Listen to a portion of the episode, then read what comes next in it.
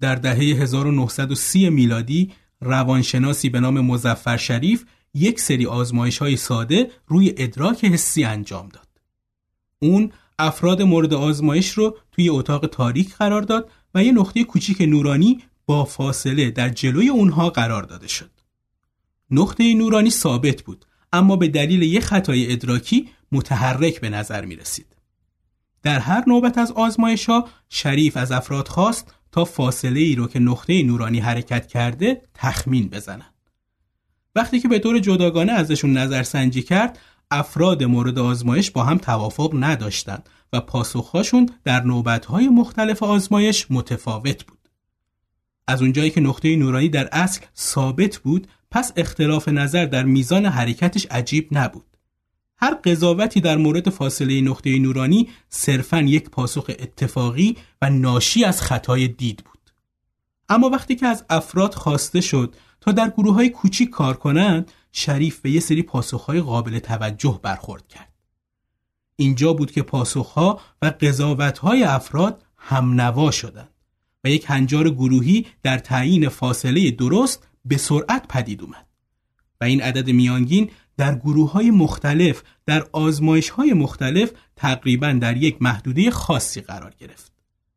این موضوع نشون دهنده اینه که گروه های مشابه به دلیل متغیرهای نسبتا کم و تصادفی می‌تونن در اعمال و اعتقادات مشابه هم نوا بشن. شبکه های اجتماعی و به طور کل اینترنت رو میشه نسخه معاصر آزمایش شریف در نظر گرفت. افراد بر اساس هنجارهای گروهی هم نوا میشن حتی اگه قضاوتهای فردیشون در ابتدا متفاوت باشه و این هنجارها با گذشت زمان هم نسبتا پایدار میمون.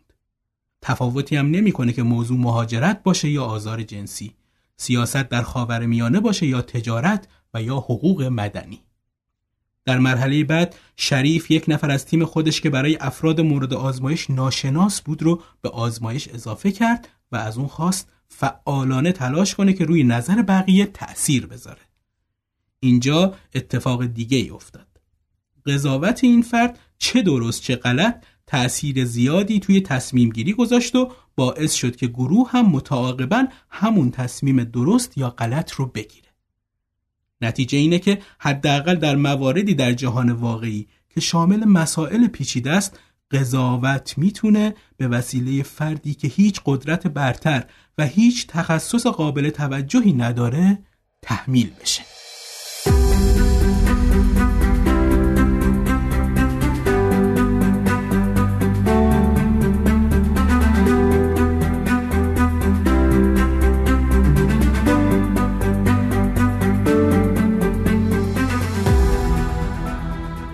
شما شنونده دومین قسمت از پادکست خرد هستید. این پادکست تحت حمایت انتشارات مهرگان خرد تهیه و تولید میشه و من توی این پادکست قرار در مورد قصه ها و موضوعاتی حرف بزنم که چندان دیده نشدن و کمتر درباره اونها صحبت شده. گاهی به تاریخ سر می‌زنم، گاهی سراغ فلسفه و جامعه شناسی میرم و گاهی هم نگاهی به هنر و ادبیات میندازم. و همینطور به کتابهایی اشاره می کنم که می‌تونید برای مطالعه بیشتر درباره اون موضوع بهشون مراجعه کنید. من محمد نازمی هستم و در این قسمت درباره همنوایی با شما صحبت می کنم. می‌خوام از ایده‌ای بگم که اگرچه تقریبا تمام کنش ها و واکنش های انسان ها در جامعه رو تحت تأثیر قرار داده اما به قدری نامرئی و نامحسوسه که کمتر درباره اون بحث شده. مفهومی به نام همنوایی اما همنوایی چیه و چه تأثیری در روابط اجتماعی، سیاست و تاریخ داشته؟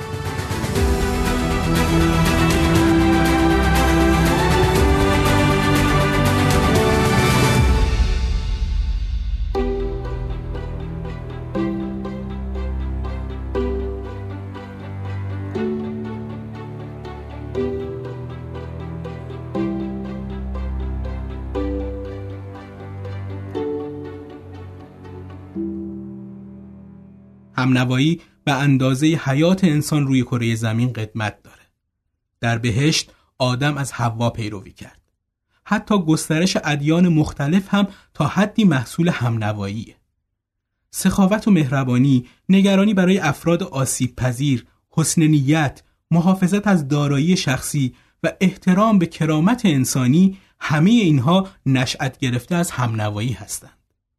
همنوایی همینطور قصاوت ها رو هم ممکن می‌کنه. هولوکاست شاید خیلی چیزا بود اما از طرفی ادای احترامی بود به قدرت بینظیر همنوایی. ظهور کمونیسم هم نشون دهنده این قدرت بود. تروریسم معاصر محصول فقر، بیماری های روانی و یا کمبود آموزش نیست بلکه تا حد زیادی محصول فشاریه که یک سری افراد بر روی دیگران وارد می کنند. این فشار تماما به همنوایی مربوطه. وقتی افراد یک حزب سیاسی راهپیمایی می کنند، تعصب می ورزند و خشونت ایجاد می کنند، پای همنوایی در میونه. ملیگرایی هم شکلی از همنواییه و هم با همنوایی تحریک میشه. همونطور که در ادامه صحبت میشه ایده همنوایی خیلی جالبتر و پیچیده تر از اون چیزیه که به نظر میاد. روی همنوایی رو دو تا موضوع مهم تصرف کرده. اول اعمال و اظهارات دیگرانه که اطلاعاتی در مورد اون چیزی که درست و صحیحه یا درست و صحیح به نظر می‌رسه رو ارائه میده.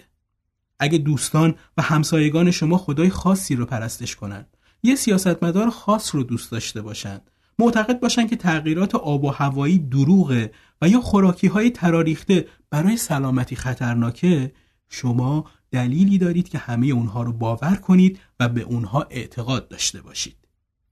ممکنه همین اعتقاد دوستانتون برای باور و پذیرش این مسائل کافی باشه.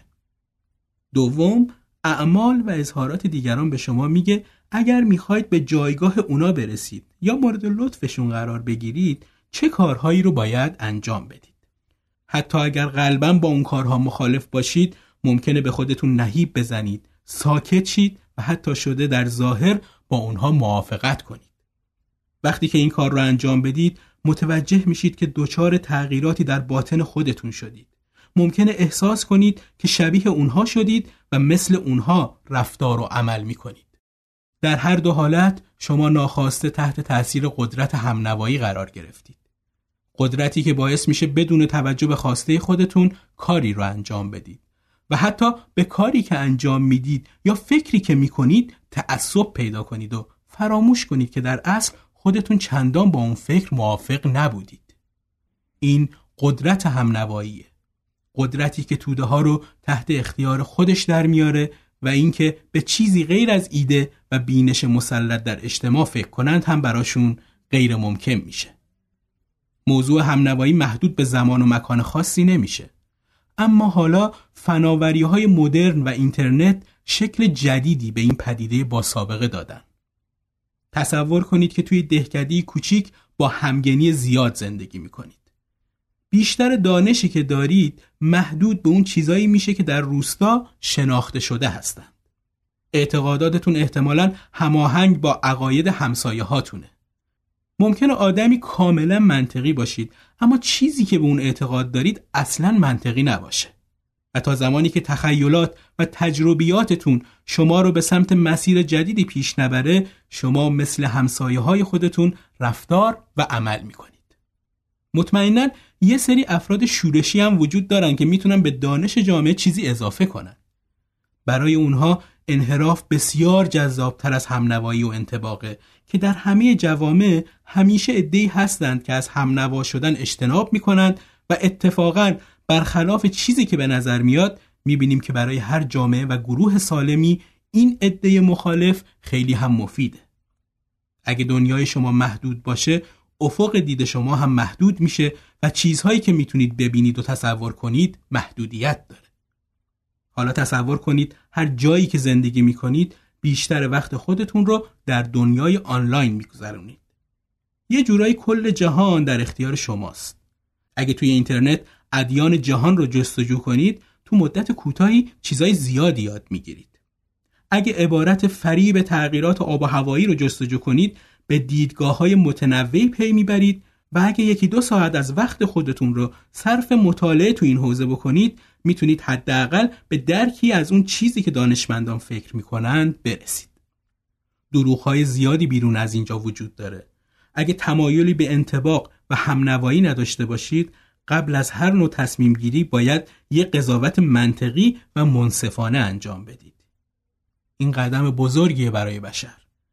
افقهای بالقوه ما گسترده تر از هر زمان دیگه ای هستند و دائما هم گسترده تر میشن.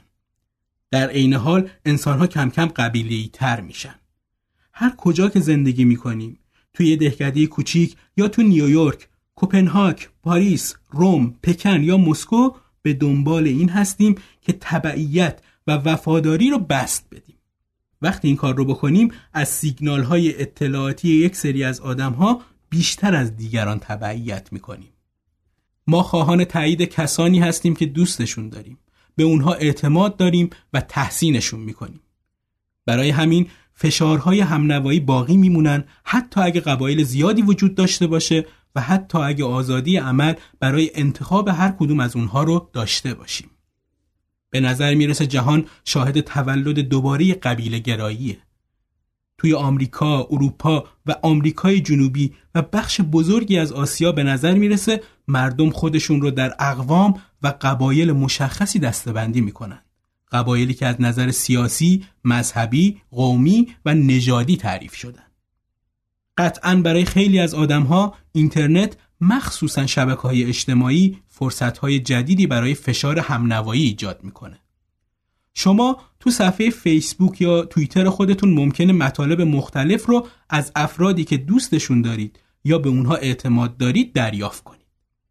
ممکنه در مورد یک سیاستمدار چیزی بگن یا درباره جرم، روسیه، اتحادیه اروپا، یه محصول جدید، نحوه تربیت فرزندان یا یه جنبش سیاسی جدید و در مورد هر چیزی ممکنه به شما چیزهایی بگن. چیزی که دوستان مورد اعتمادتون میگن ممکنه برای شما معتبر باشه چرا که اونها اون رو بیان می‌کنن. حالا به نگرانی خودتون در مورد اعتبار و جایگاه اجتماعیتون یه نگاهی بندازید. اگه افراد جامعه آنلاین شما به روش خاصی فکر کنند کمتر تمایل دارید که با اونها مخالفت کنید و بیشتر تمایل دارید با اونها موافقت کنید. البته به سطح رابطتون هم بستگی داره. شاید رابطه شما طوری باشه که به چیزی که میگن اهمیتی ندید که به معنای اینه که تمایلی به مطابقت و همنوایی با اونها رو ندارید. ارزیابی های همنوایی معمولا منطقی نیست. از یک طرف کمک می‌کنه تا تمدن امکان پذیر بشه و از طرف دیگه وحشت ایجاد می‌کنه و خلاقیت رو از بین می‌بره. باب دیلن این موضوع رو به طرز مرموزی بیان کرده. برای زندگی کردن در خارج از چارچوب قانون باید صادق باشیم.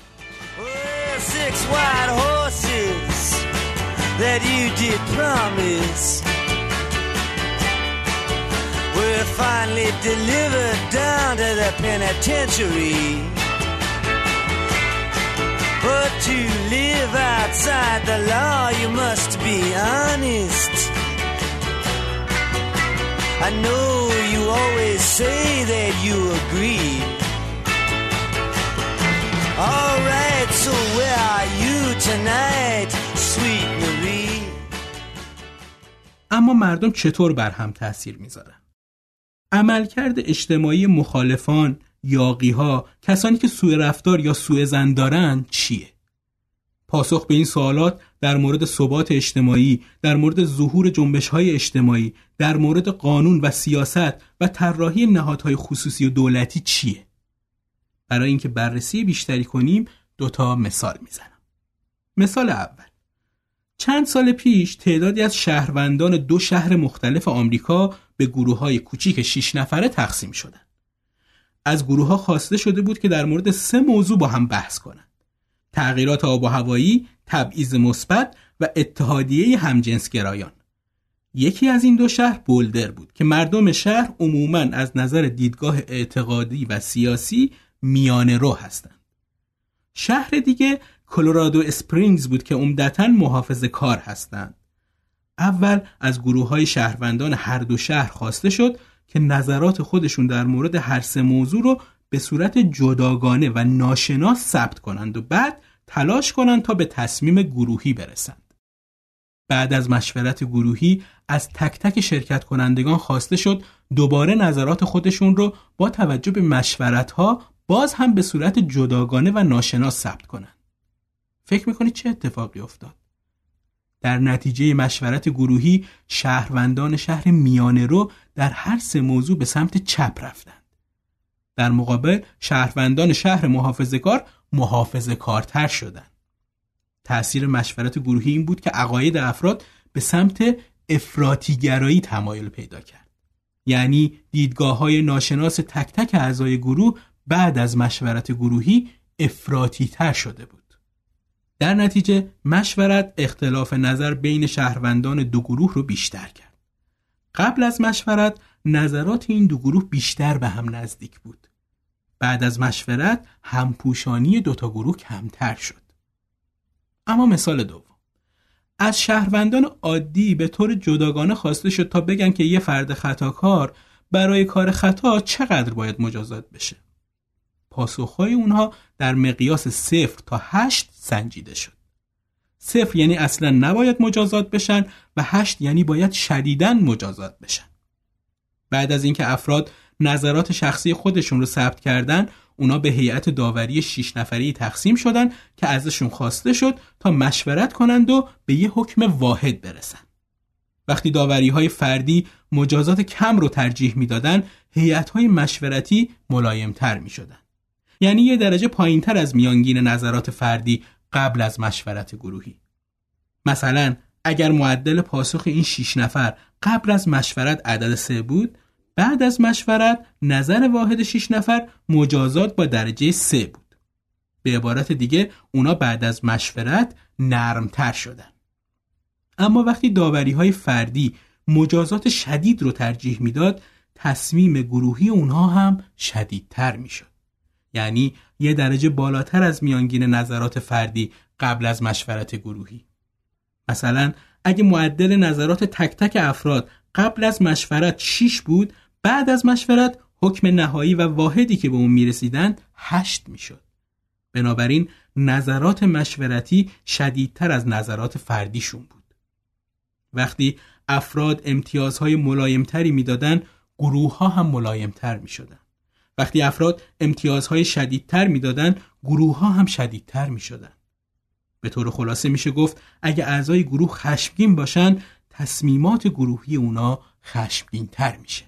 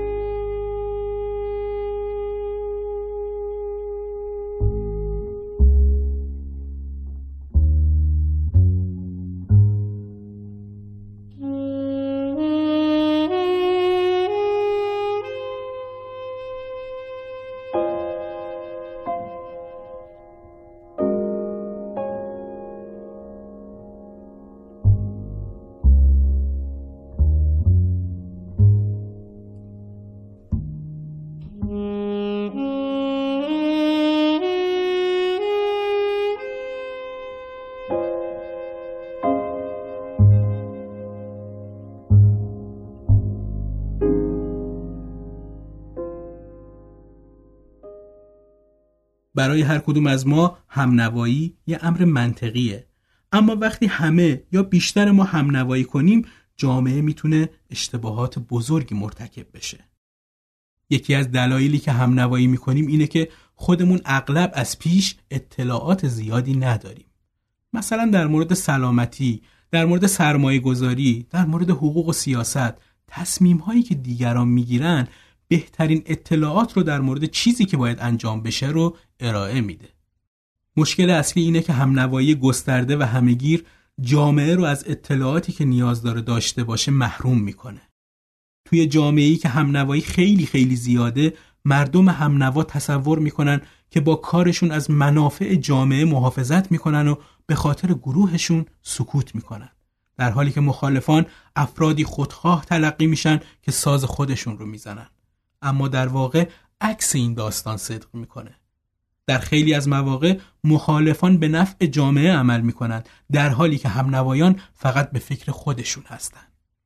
در محیطی که دموکراسی به خوبی اجرا بشه این نهادهای اجتماعی هستند که خطرات همنوایی رو کاهش میدن و طوری رفتار می‌کنن که همنوایان از شنیدن حرفهای مخالفان چیزهایی یاد بگیرند تا اطلاعات بیشتری در محیط گسترش پیدا کنه که به نفع همه باشه. موضوع اولی که درباره همنوایی باید روی اون تمرکز کرد تأثیرات اعتقادات و رفتارهای فردیه که این شامل اطلاعات منتقل شده است که از اعمال و گفته های دیگران به دست میاد. اگه به نظر برسه که تعدادی از افراد فکر می‌کنن گزاره درسته دلیل بر اینه که اون گزاره واقعا درسته. بیشتر اون چیزی که ما در مورد حقایق، اخلاق و قانون فکر می‌کنیم محصول دانش دست اول نیست بلکه از چیزی که دیگران انجام میدن و فکر می‌کنن یاد می‌گیریم. واقعیت اینه که اونها هم ممکنه گروه دیگه ای رو دنبال کنن. توی زندگی ممکنه این فقط یه مشکل باشه. اما در سطح حکمرانی این پدیده می‌تونه مشکلاتی جدی رو برای سیستم های قضایی ایجاد کنه. برای مثال دادگاه های تجدید نظر معمولا دنبال روی دادگاه های قبلی هستند و همین باعث میشه خطاهای گسترده و مداوم ایجاد بشه.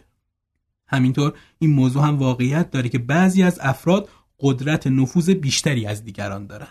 فقط به خاطر اینکه تصمیم های اون افراد اطلاعات بیشتری رو منتقل می‌کنه.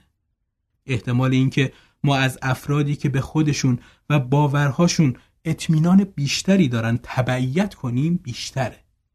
ما معمولا به کسانی که دارای تخصص خاصی هستند یا کسانی که نظرشون به نظر ما شبیه اعتماد بیشتری داریم. روی عبارت شبیه ما تأکید بیشتری دارم. خوب یا بد اینها همون افرادی که عقایدشون تأثیر زیادی روی عقاید ما داره.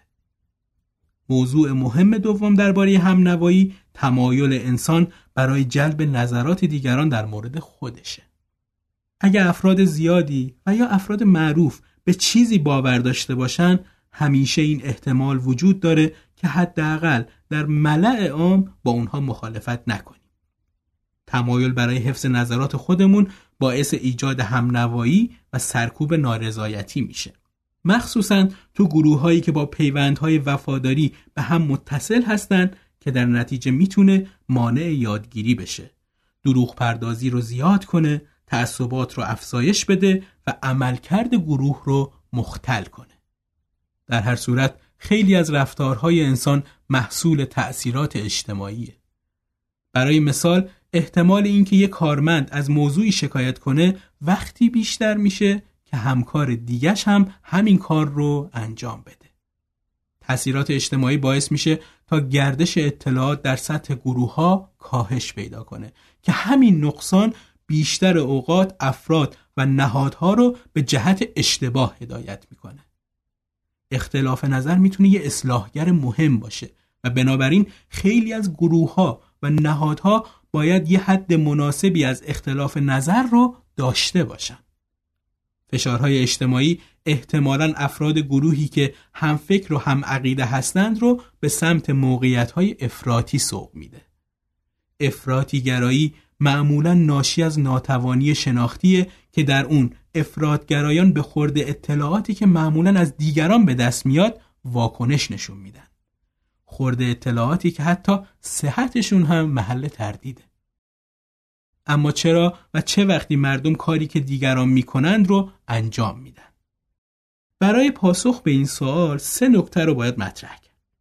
کسانی که اعتماد به نفس دارند و با ثبات ترند تأثیر ویژه‌ای بر دیگران دارن و می‌تونن گروه های یکسان رو در جهت های متفاوتی هدایت کنند. مردم معمولا تمایل دارند که دیدگاه های متفق القول دیگران رو بپذیرند. برای همین یک مخالفت یا حرف منطقی تأثیر زیادی بر روی اونها داره. اگر افراد از گروههایی باشن که به اونها اعتماد نداریم یا دوستشون نداریم کمتر روی ما تأثیر گذارن. تو چنین شرایطی حتی تلاش می‌کنیم عمل یا حرف مخالف با اونها رو انجام بدیم. و اگر افراد از گروههایی باشند که ما هم به اون تعلق خاطر داریم تأثیر بیشتری روی ما دارن. به طور خلاصه پیوندهای عاطفی تأثیر زیادی بر چگونگی واکنش ما به چیزی که دیگران انجام میدن یا میگن داره. هر چیزی که برای موضوعات حقیقی صادقه برای مسائل اخلاقی، سیاسی و حقوقی هم صادقه. فرض کنید گروهی از قانونگذارا سعی دارن در مورد چگونگی رسیدگی به یه مشکل فنی تصمیم گیری کنن. اگه فردی با اعتقاد مشخص در جمع اونا حضور داشته باشه و اطمینان قابل توجهی هم از خودش نشون بده اون شخص احتمالا می‌تونه گروه رو به مسیری که در نظر داره سوق بده نتیجه این که اگه یه قاضی یا یه مقام دولتی بخواد مشکلی رو حل کنه که در اون قطعیت و اطمینان نداره در برابر تأثیرات همنوایی خیلی آسیب پذیر و نظرات افراد متخصص یا به ظاهر آگاه بر اون و تصمیمش تأثیر می‌ذارن. در دهه های اخیر پیشرفت های چشمگیری در زمینه بررسی تأثیرات همنوایی صورت گرفته. بعضی از جالبترین این مطالعات سبب شدن تا بتونیم تمایز دقیقی بین تبعیت و پذیرش قائل بشیم. افراد وقتی صرفا تبعیت می‌کنن که در ظاهر تسلیم دیگران یا اکثریتی بشن که ایمان دارن اشتباه می‌کنن. در این صورت در جمع تایید می‌کنن اما به صورت شخصی موافق موضوع نیستند. و همینطور افراد زمانی میپذیرند که دیدگاه گروه در اونها نهادینه شده باشه. مطالعات تجربی اخیر نشون از شواهدی میده که با بزرگتر شدن جامعه اکثریت تبعیت بیشتر میشه و نپذیرش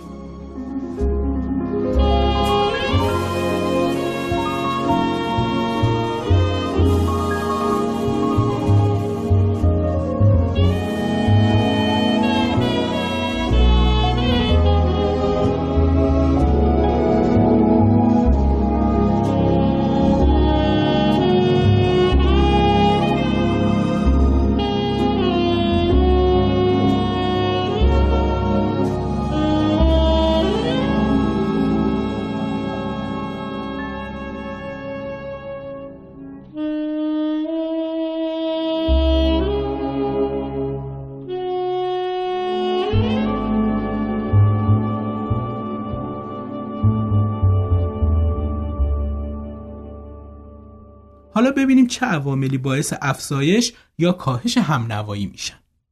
با در نظر گرفتن یافته های افرادی مثل مزفر شریف و سالمون اش مردم وقتی که موقعیت اجتماعی بالایی دارن و یا نسبت به دیدگاه خودشون اعتماد به نفس زیادی دارن کمتر تمایل به هم نوا شدن دارن اما همین افراد اگر در مورد مسئله پیچیده و سختی بخوان تصمیم بگیرن و یا ترسیده باشن تمایل بیشتری به هم نوا شدن پیدا می‌کنن اما راه های دیگه ای هم برای کمتر یا بیشتر هم نوا کردن وجود داره. یکی از اون راه ها پاداش های مالیه. پاداش های مالی برای جواب های درست از دو طریق بر عملکرد گروه تأثیر می‌ذاره. وقتی که وظیفه مورد نظر آسون باشه و برای افراد مورد آزمایش اینطور در نظر گرفته بشه که فقط اگه پاسخ درست بدن پاداش نقدی دریافت می‌کنن هم نوایی کم میشه. و مردم کمتر از اعضای دیگه گروه تبعیت می‌کنن. شما اگه جواب درست یک سوال رو بدونید و بدونید که فقط با گفتن جواب درست پاداش نقدی دریافت می‌کنید به احتمال خیلی زیاد اون چیزی که درسته رو بیان می‌کنید. حتی اگه اکثر افراد دور بر شما در اشتباه باشن. اما اگه کاری که از نمونه های آزمایش خواسته میشه سخت باشه نتیجه که به دست میاد کمی متفاوت میشه. تو این شرایط انگیزه مالی مثل همون پاداش نقدی برای پاسخ درست همنوایی رو افزایش میده. وقتی که سوال سخت باشه و بحث پاداش نقدی برای پاسخ درست در میون باشه افراد تمایل بیشتری به همنوا شدن دارن. پس اگه مسئله راحت باشه و هر فرد با اطمینان جواب درست رو بدونه بدون توجه به بقیه جواب خودش رو میده و همنوایی کم میشه. اما اگه مسئله سخت باشه و هر فرد به تنهایی نتونه جواب درست رو پیدا کنه سعی می‌کنه با مشورت با بقیه به جواب درست و پاداش برسه. پس در مسائل سخت همنوایی زیاد میشه. شاید جالب باشه که بدونید سطح همنوایی وقتی که بحث پاداش مالی وجود نداره توی سوالات سخت و آسون یکسانه. اما پاداش مالی نتایج رو کاملا تغییر میده. این آزمایش که توسط سالمون اش انجام شد نتایج آزمایشاش توضیحات مشخصی دارن. تعداد مشخصی از افراد در واقع پاسخ درست رو می‌دونن اما پاسخهایی میدن که همنوا با دیگران باشه. فقط به خاطر اینکه به نظرشون ارزش نداره تا دیدگاه مشترک اکثریت رو رد کنن. اما وقتی انگیزه مالی مطرح میشه فشار همنوایی با احتمال دریافت سود مادی زیاد میشه. معنیش اینه که پاداش مالی تأثیر فشارهای اجتماعی رو خونسا می‌کنه. در اینجا یه درسی برای گروه های مختلف مثل مدارس، کارفرمایان خصوصی و دولتی وجود داره. اگر افراد بدونن که با گفتن چیزی که می‌دونن و بیان تجربه ای که دارن چیزی به دست میارن تمایل بیشتری برای همنوایی در گروه دارن. وقتی که گروه یا جامعه با مسئله سخت مواجه میشه و افراد یک عدم اطمینان و قطعیتی در مورد درست بودن جوابشون دارن در این شرایط مردم بیشتر ترجیح میدن تا به سمت دیدگاه دیگران برن چرا که دیدگاه های افراد دیگه مطمئن ترین منبع اطلاعاتی هستند. اگر از شما بخوان که یه مسئله سخت ریاضی رو حل کنید و یا راهکاری برای کاهش نرخ مرگومیر در جاده ها ارائه بدید به احتمال زیاد به پاسخهای اعضای گروه تکیه می کنید. از این بررسی ها به این نتیجه رسیدن که تقلید از دیگران یه روش اکتشافی سریع و با صرف است که برای تمام موجودات از جمله انسان کاربرد داره. اگه شما مطمئن نباشید که باید چیکار کنید احتمالا کاری رو می‌کنید که دیگران انجام میدن. دیگرانی که به نحوی مورد اعتماد و تایید شما هستند. اما مثل خیلی از روش های حل مسئله اکتشافی تقلید اکتشافی معمولا حساسه و در شرایط مختلف خطاهای گوناگونی تولید می‌کنه. این یه حقیقت آزاردهنده است. اجماع اکثریت معمولا می‌تونه افراد رو به سمت قضاوتهای غیر موجه، غیر منطقی و دادن احکام نادرست پیش ببره. چنین اجماعی که حول نظر اکثریت شکل می‌گیره در ضمن می‌تونه اعتماد به نفس بالایی رو در قضاوت ایجاد کنه. به طور خلاصه میشه گفت تا وقتی که قضاوت ها مشکل و مبهم باشه و افراد مؤثر با هم متحد باشن افزایش اهمیت دقت باعث افزایش اعتماد به نفس و همچنین همنوایی میشه و این یه ترکیب خطرناکه این فرایند منبع افرادگرایی مخصوصا در شرایطی که اطلاعات متقابل در دسترس نباشه. افرادگرایان معمولا از همدیگه تبعیت و پیروی می‌کنن و این وجه خطرناک همنواییه. وقتی اطلاعات کامل نیست و مسئله که گروه یا جامعه با اون روبرو شده جواب راحتی نداره یه خورده اطلاعاتی که معلومم نیست چقدر صحت دارن مبنای تصمیم و صدور حکم میشن. و حول همون حکم همنوایی و در نهایت تعصب و افراد درست میشه. نکته دیگه ای که در میزان همنوایی موثره اندازه گروهه. مطالعات زیادی در مورد رابطه میزان همنوایی با اندازه گروه انجام شده. به طور خلاصه به این نتیجه رسیدند که تأثیر اندازه گروه در حالت عادی برخلاف میزان همنواییه. یعنی هر چقدر اندازه گروه بیشتر باشه همنوایی کمتر میشه اما نکته اینه که نوع مسئله ای که گروه باهاش مواجه میشه و فشارها و تأثیرات اجتماعی و فرهنگی خیلی زیاد بر این مسئله مؤثر هستند. یکی دیگه از مواردی که در میزان همنوایی گروه ها تأثیر مستقیم داره صدای اقلانیت به طور قابل توجهی یه تغییر کوچیک توی شرایط آزمایش همه چیز رو متفاوت می‌کنه. وجود یه صدای اقلانیت به طور چشمگیری همنوایی و خطا رو کاهش میده. اگه گروهی در حال گرفتن تصمیم اشتباه باشن، وجود یه مخالف می‌تونه افرادی که مردد هستند رو به سمت مخالف تفکر غالب هدایت کنه. همین موضوع باعث میشه تا روابط عاطفی بین اعضای گروه عملکرد گروه ها و نهادها رو تضعیف کنه. یه مطالعه درخشان درباره عملکرد صندوق های سرمایه گذاری انجام شده. منظور از صندوق سرمایه گذاری گروه های کوچیک مردمه که با تجمیع پول های کم خودشون توی بورس یا بازارهای دیگه سرمایه گذاری می‌کنن. توی این مطالعات مشخص شد که صندوق های با بدترین عمل کرد مبتنی بر روابط عاطفی و اجتماعی بودن. صندوق هایی که بهترین عملکرد رو داشتن دارای روابط اجتماعی محدود بودند و بر روی افزایش بازدهی تمرکز داشتند. صندوق هایی که عملکرد بالایی داشتند معمولا اختلاف عقیده در اونها زیاد بوده صندوق های با عملکرد پایین اعضایی داشتند که معمولا هم رأی و هم عقیده بودند و کمتر با هم بحث و مذاکره می‌کردند از این آزمایش مشخص شده که آرا تو گروه هایی که عملکرد پایینی دارن بیشتر فقط باعث پیوستگی اجتماعی میشه تا گرفتن تصمیم درست اقتصادی. به طور خلاصه در گروه های اقتصادی همنوایی مطلق به طور قابل ملاحظه‌ای موجب کاهش بازدهی میشه.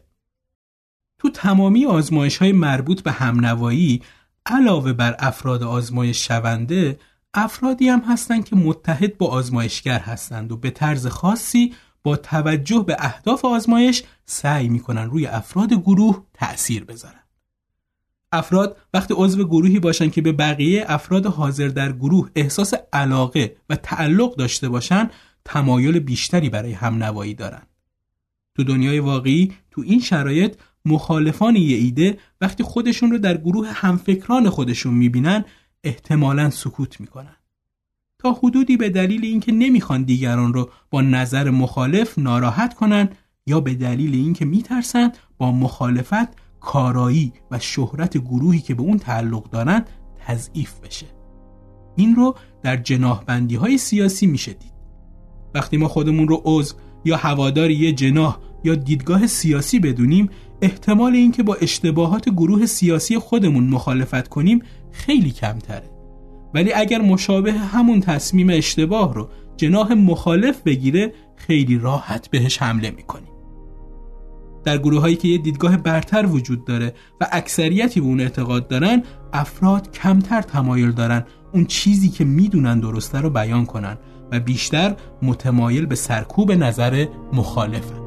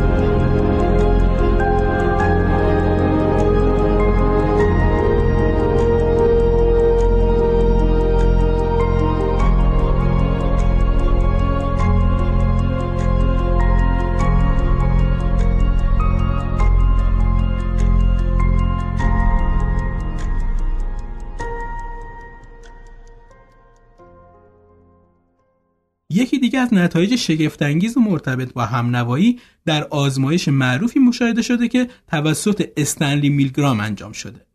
درباره میلگرام و سالمون اش بعدا در انتهای همین پادکست صحبت می‌کنم.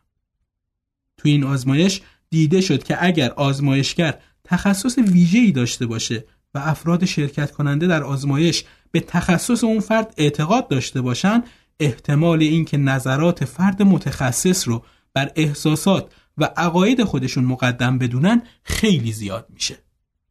و این یکی از یافته های نگران کننده علوم اجتماعی مدرن رو تایید می‌کنه که میگه بسیاری از همنوایی ها نه به دلیل قضاوت شخصی بلکه به دلیل خواسته آزمایش کننده رخ میده. حالا ببینیم آزمایش میلگرام چی بوده.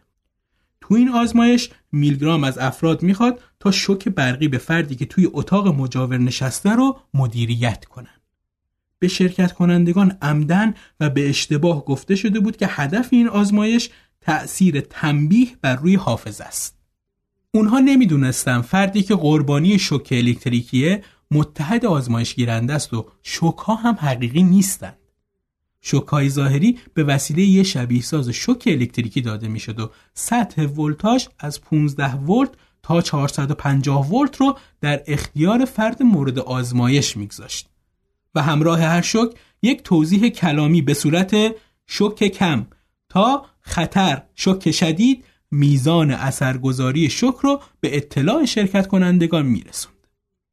تا وقتی که آزمایش شروع شد از نمونه یعنی فرد شک دهنده خواسته شد تا شکهای شدید رو برای پاسخهای اشتباه اعمال کنه و مجاز حتی از سطح خطر یعنی شک شدید که برای ولتاژ 400 به بالاست عبور کنه تو آزمایش اصلی میلگرام شک دهنده ها شامل چهل مرد از 20 تا 50 سال بودن شغل اونها هم مهندس، معلم دبیرستان و کارمند پست بود.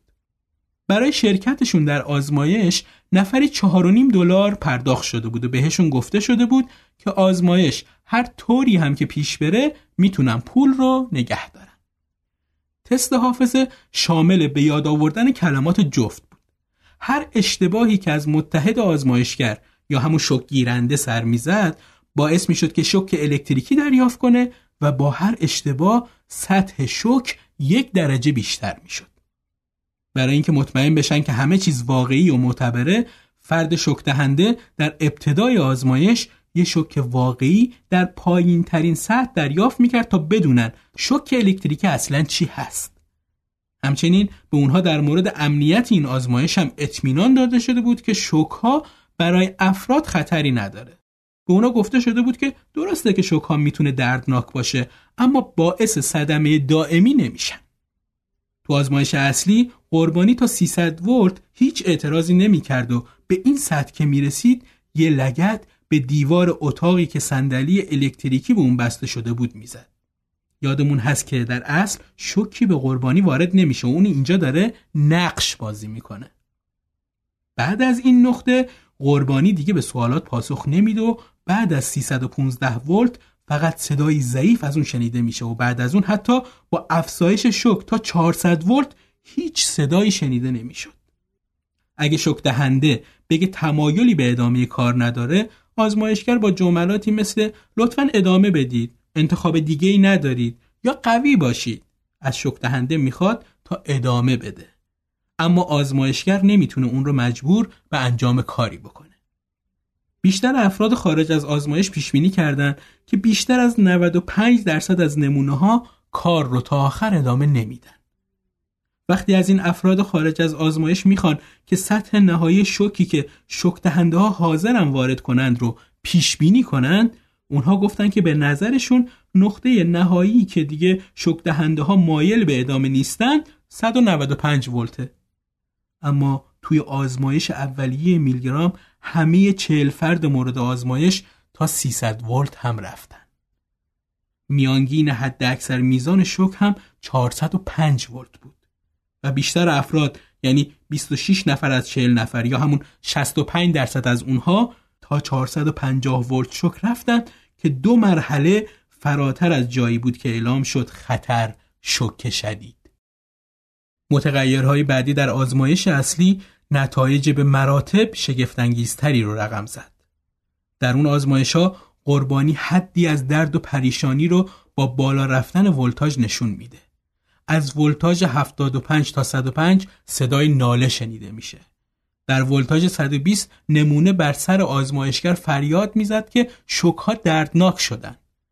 در ولتاژ 150 قربانی بر سر آزمایشگر فریاد می‌زد که می‌خواد از اونجا بیرون بیاد و دیگه نمی‌خواد توی آزمایش شرکت کنه. نمی‌خواد ادامه بده. توی ولتاژ 180 قربانی میگه نمی‌تونم درد رو تحمل کنم. توی ولتاژ 270 با فریاد آزاردهنده ای پاسخ میده. تو ولتاژ 300 فریاد می‌زنه که دیگه به سوالات پاسخ نمیده و تو ولتاژ 315 با عصبانیت زیادی جیغ و داد می‌کنه.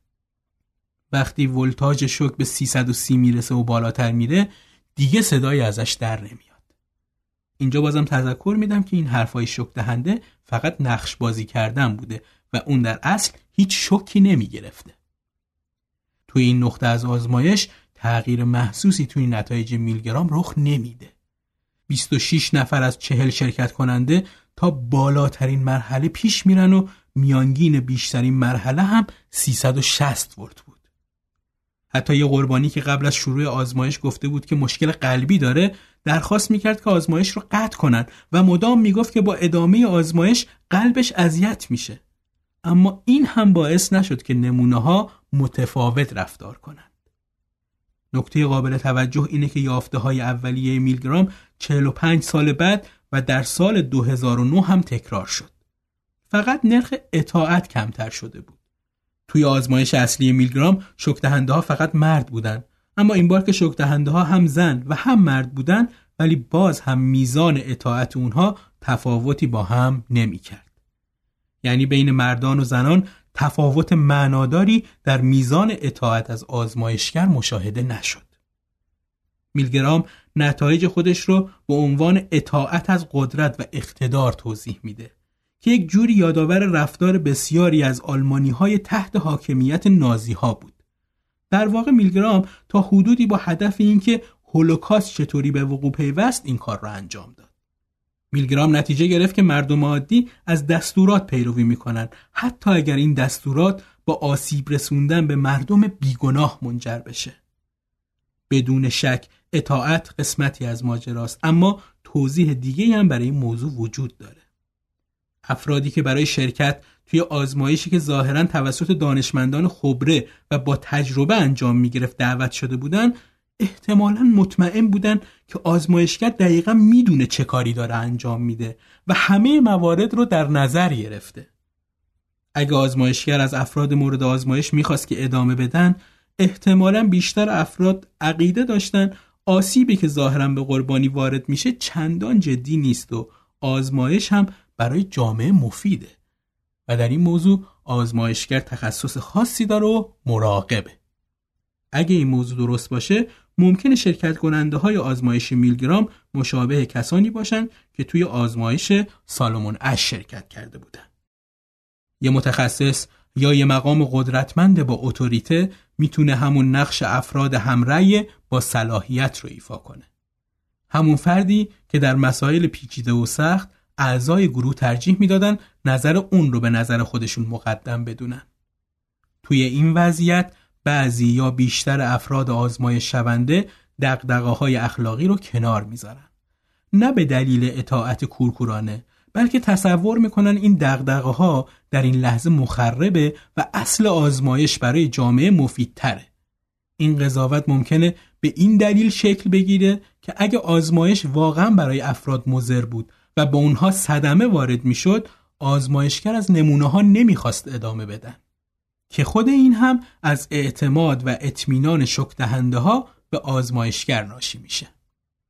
به طور خلاصه اگه بخوایم بگیم افراد شرکت کننده در آزمایش میلگرام احتمالا به سیگنال اطلاعاتی قوی پاسخ می‌دادند سیگنالی که از جانب یه متخصص یا نه از طرف اکثریت فرستاده می‌شد.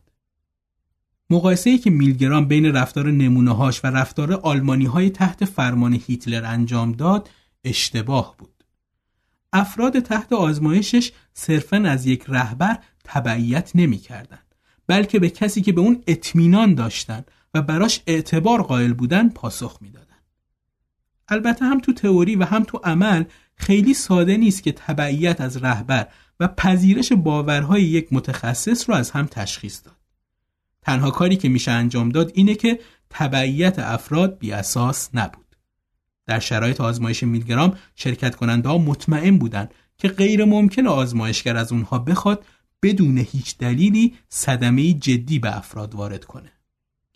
توی مطالعه دیگه با بررسی زمینه های تبعیت آزمایش شونده ها این تعبیر رو تایید می‌کنه. توی این مطالعه تعداد زیادی از افراد فیلم آزمایش های میلگرام رو تماشا کردن و از اونا خواسته شد تا توضیحات احتمالی برای پذیرش و انجام درخواست آزمایشگر رو دستبندی کنند. از بین دلایلی که افراد برای توجیه رفتار شکدهنده ها در آزمایش میلگرام اعلام کردند، تمکین و احترام به خبرگی آزمایشگر بیشترین گزینه بود. از این نتایج به دست اومده میشه به این رسید که پیروی از قانون ویژگی های مشابهی داره. یه بیانیه حقوقی و قانونی که اعلام می‌کنه چه کاری باید انجام بشه اغلب شبیه به قضاوت متخصص برای انجام یک کار عمل می‌کنه. همین باعث میشه افراد زیادی از اون پیروی کنن. حتی اگر پیاده کردنش مشکل باشه.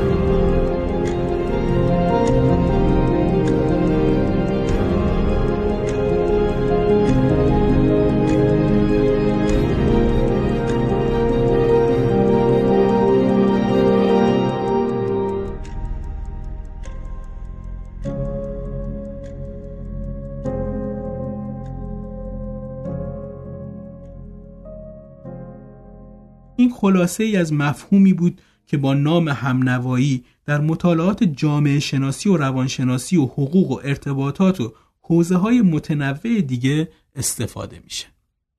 مفهومی که حتی اگر اسم و مکانیسمش رو ندونیم ولی در زندگی اجتماعی و شخصی ما نقش داره و خیلی از تصمیم ها و رفتارهای ما تحت تاثیر این مفهوم شکل می‌گیره. خیلی خوبه اگه همنوایی رو بفهمیم و از قابلیتهاش در امور شخصی و اجتماعی استفاده کنیم و مراقب آثار منفی اون باشیم. در مطالعات مربوط به همنوایی نام دو تا پژوهشگر زیاد تکرار میشه و آزمایش هایی که اونها کردن باعث توسعه و شناخت مفهوم همنوایی شده. اینجا به اختصار اونها رو معرفی می‌کنیم و اگه خواستید برای مطالب بیشتر می‌تونید نام اونها رو جستجو کنید و مخصوصا فیلم های مربوط به اون آزمایش ها رو ببینید. یکی از این افراد سالومون اش روانشناس لهستانیه که تو آمریکا زندگی و کار می‌کرد. اش سال 1907 به دنیا اومد و 1996 از دنیا رفت. اون رو از پیشتازان روانشناسی اجتماعی می‌دونن. خیلی از بحث هایی که ما این روزا ساده و بدیهی می‌بینیم یا به صورت شهودی و تجربی حس کردیم و می‌کنیم با مطالعات و تحقیقات سالمون اش بررسی و مستند شدن. مفاهیم و ایده هایی مثل تاثیرگذاری اولیه بر مخاطب یا همون فرست امپرشن یا همین موضوع همنوایی و بحث پرستیژ یا موقعیت در گروه های اجتماعی.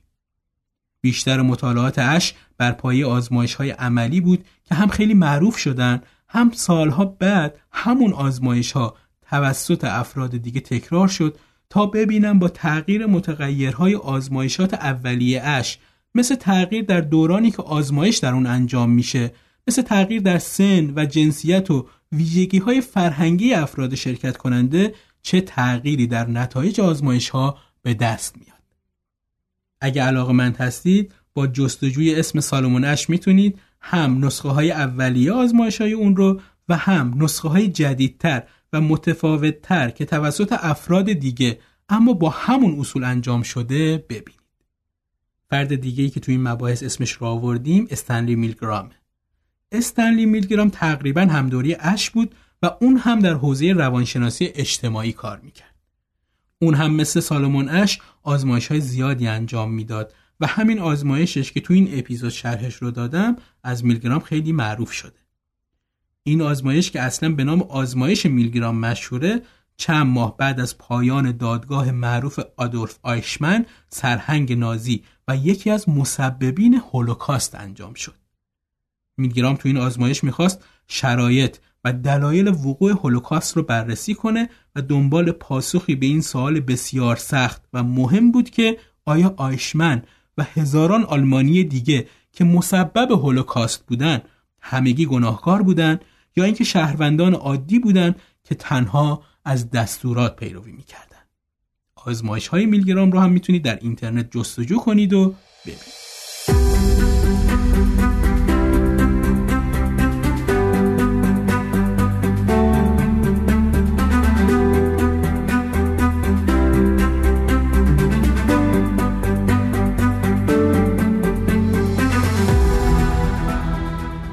خیلی ممنون و متشکرم. که قسمت دوم رادیو خرد رو گوش دادید. اگه به این موضوع علاقه من شدید به شما پیشنهاد می‌کنم کتاب همنوایی قدرت تاثیرگذاری اجتماعی رو بخونید این کتاب به طور مفصل به همنوایی پرداخته و شرح جامعی از آزمایش های معروف و نظریات مهم همنوایی رو ارائه داده.